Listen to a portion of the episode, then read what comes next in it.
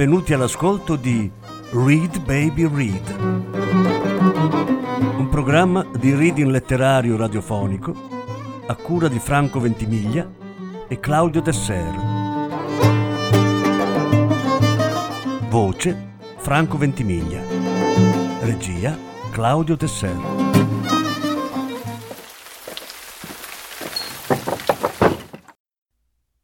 Joseph Conrad Due racconti. Lettura in sei parti. Terza parte. Un avamposto del progresso. Nel cuore della notte Carlier si era svegliato di soprassalto. Aveva sentito prima un urlo, poi uno sparo, uno solo. Era corso a vedere e in veranda aveva trovato Kayers. Erano tutti e due piuttosto scossi. Attraversando lo spiazzo per andare a cercare Macola, avevano visto alcune ombre muoversi nella notte. Una aveva gridato Non sparate, sono io, Price. Un attimo dopo, vicino a loro, si era materializzato Macola. Per favore, dentro, tornate dentro, così rovinate tutto. Era quasi un ordine. C'è in giro gente strana, aveva detto Carlier.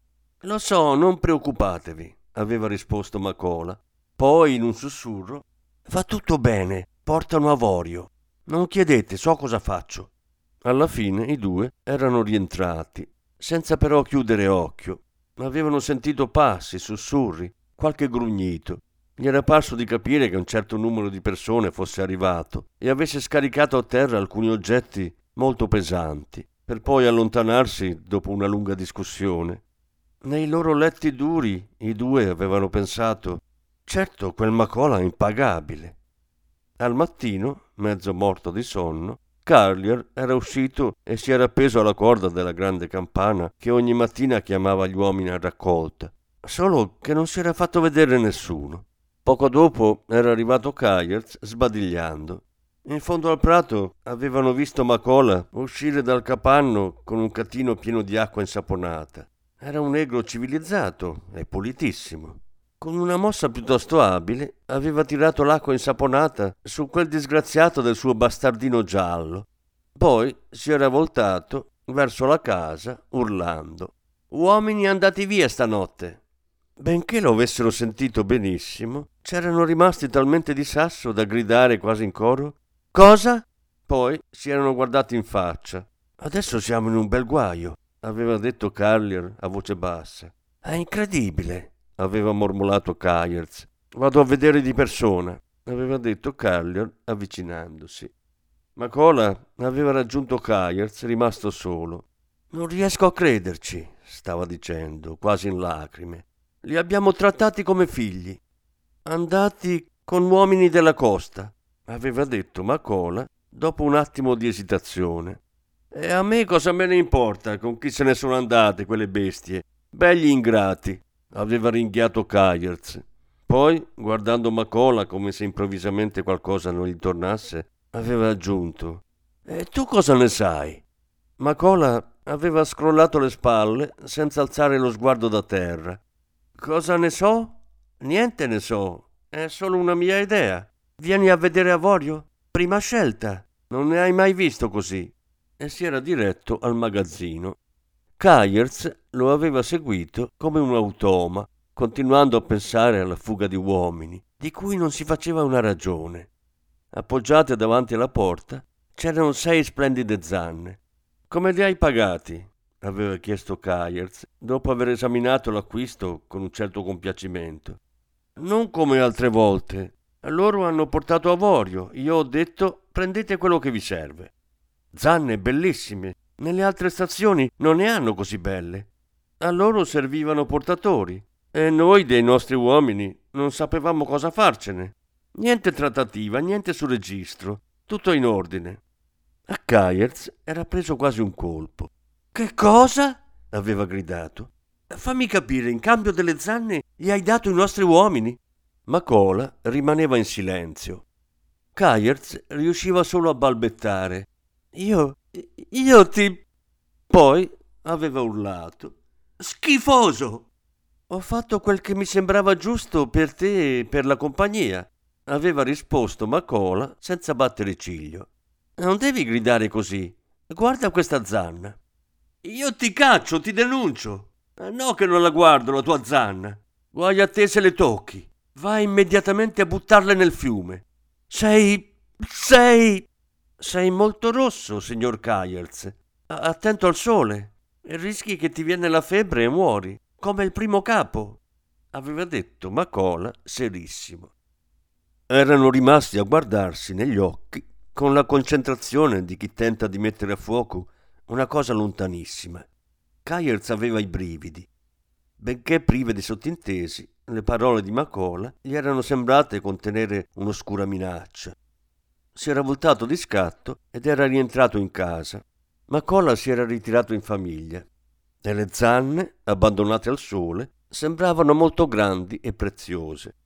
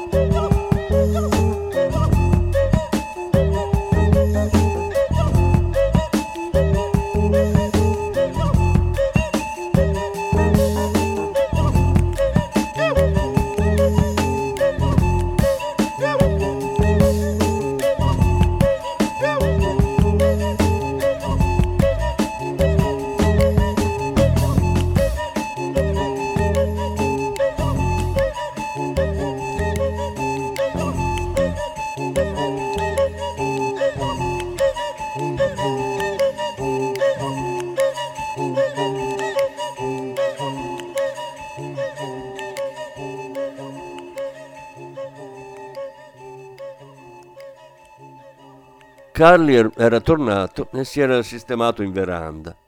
Se ne sono andati tutti, eh? La voce smorzata di Kyers gli arrivava dai recessi della stanza comune. Non hai trovato nessuno, vero? Sì, invece. Davanti alle capanne c'era uno degli uomini di Gobila, morto, un colpo di pistola. Lo sparo che abbiamo sentito stanotte. Kyers si era precipitato fuori. Il suo compagno fissava con aria torva le zanne davanti al magazzino. Per un po' erano rimasti in silenzio. Poi Kyers aveva riferito a Carlier la sua conversazione con Macola, che l'altro non aveva ritenuto di commentare. A mezzogiorno avevano mangiato pochissimo e per il resto del giorno non si erano quasi scambiati una parola. Sulla stazione sembrava pesare lo stesso silenzio che sigillava le labbra di entrambi. Macola non aveva neanche aperto il magazzino, era rimasto tutto il giorno a giocare con i bambini. Si era sdraiato su una stuoia davanti alla porta, lasciando che i piccoli gli si sedessero sul petto o gli si arrampicassero addosso. Un quadretto toccante. La signora Macola, come sempre, aveva passato la giornata a cucinare. La sera i due bianchi si erano preparati una specie di cena. Dopo mangiato, Carlier, con la pipa fra i denti, aveva fatto due passi fino al magazzino. Era rimasto per un po' a guardare le zanne. Ne aveva toccate un paio con la punta del piede e aveva persino tentato di sollevare la più grande prendendola per la punta. Poi aveva raggiunto il suo capo che non si era mosso dalla veranda, si era accasciato sulla sedia e aveva detto ho capito tutto. Hanno aspettato che stramazzassero, con tutto il vino che tu e Macolla gli avete fatto bere. E a quel punto se li sono portati via. Perfetto. E sai cos'è il peggio? Che c'erano anche un po' di uomini di Gobila. Quindi si saranno portati via pure loro. Il meno ubriaco deve essersi accorto di qualcosa. E gli hanno sparato. Così la prossima volta impara a non bere. Strano posto, eh? Cosa pensi di fare? Quella roba ovviamente non possiamo toccarla. Certo che no. La tratta degli schiavi è un abominio, aveva balbettato Kyers. Un orrore atroce, aveva grugnito Carlier, più convinto. E ci credevano. Mostriamo tutti un certo rispetto per le parole che pronunciamo o sentiamo in bocca agli altri, ma dei sentimenti non sappiamo quasi nulla. Parliamo con indignazione o con entusiasmo di oppressione, crudeltà, crimini, sacrificio, virtù, ma sono solo parole. Ignoriamo cosa nascondano. Nessuno sa cosa siano davvero il dolore o il sacrificio. Nessuno, tranne forse le vittime di quelle illusioni e del loro oscuro disegno. L'indomani mattina avevano visto Macola montare in giardino le grandi bilance per le zanne. Per guardare meglio, Carlier si era coricato a terra. E adesso cosa combina quella putrida canaglia? Kayers lo aveva raggiunto. Probabilmente Macola non si era neanche reso conto di essere osservato. Appena sistemati i piatti, aveva cercato di sollevare una zanna, troppo pesante. Non sapendo che fare, aveva alzato lo sguardo. Adesso i tre intorno alla bilancia erano tre statue. Carlier era stato il primo a rompere il silenzio. Prendila dall'altra parte, animale. L'avevano sollevata. Kayers tremava come una foglia. Dio, oh Dio, borbottava. Si era infilato una mano in tasca, cavandone un foglietto sudicio e un mozzicone di matita. Dando le spalle agli altri due, come stesse combinando qualcosa di losco, aveva annotato di nascosto il peso che Carlier gli comunicava a voce inutilmente alta. A cose fatte, Macola aveva mormorato quasi a se stesso. Qui c'è troppo sole, le zanne si rovinano. E Carlier aveva buttato lì. Capo, secondo me è il caso che lo aiuto a portare questa roba dentro il magazzino. Al momento di rientrare in casa, Kayers aveva sussurrato. Era l'unica cosa da fare. Carlier aveva ritenuto di dover precisare. È orribile, ma gli uomini erano di proprietà della compagnia, quindi lo è anche l'avorio, e dobbiamo occuparcene. Farò rapporto al direttore, ovvio, aveva detto Kayers. Ma certo, lasciamo decidere a lui, era stata la conclusione di Carlier. A mezzogiorno si erano preparati un signor pranzo. Ogni tanto Kyers sospirava e tutte le volte che pronunciavano il nome di Macola lo accompagnavano con un epiteto ingiurioso. Li faceva sentire meglio. Quanto all'interessato, si era preso una mezza giornata di vacanza, portando i bambini a fare il bagno nel fiume. Quel giorno, dal villaggio di Gobila, non era venuto nessuno, e neanche l'indomani, né il giorno dopo ancora. Nessuno, per tutta la settimana. Forse gli uomini di Gobila erano tutti morti. No, in realtà stavano solo piangendo i loro compagni uccisi dalla stregoneria dei bianchi, che avevano chiamato da chissà dove quei malvagi. E adesso i malvagi se n'erano andati, ma la paura era rimasta. La paura rimane sempre. Un uomo può distruggere tutto quello che ha dentro, l'amore, l'odio, la fede, persino il dubbio, ma la paura no. La paura gli rimane accanto fino all'ultimo istante di vita. Sì, quella paura sottile, senza fine, atroce, che intride l'intero suo essere, che gli devia i pensieri, che gli si annida nel cuore, che è al suo fianco finché non esala l'ultimo respiro. Per paura, quel poveraccio del vecchio Gobila aveva offerto qualche sacrificio umano in più agli spiriti del male che si erano impossessati dei suoi amici bianchi aveva un peso sul cuore. Qualcuno dei suoi guerrieri aveva parlato di uccidere e bruciare, ma il vecchio, sempre prudente, era riuscito a trattenerli. Se irritate, quelle misteriose creature bianche avrebbero potuto scatenare chissà cosa. Bisognava lasciarle in pace. Forse prima o poi sarebbero state inghiottite dalla terra come il primo della loro stirpe. La sua gente doveva solo tenersene alla larga e sperare ma dalla terra Kyers e Carlier non si erano fatti inghiottire. Solo adesso la trovavano più grande e molto vuota.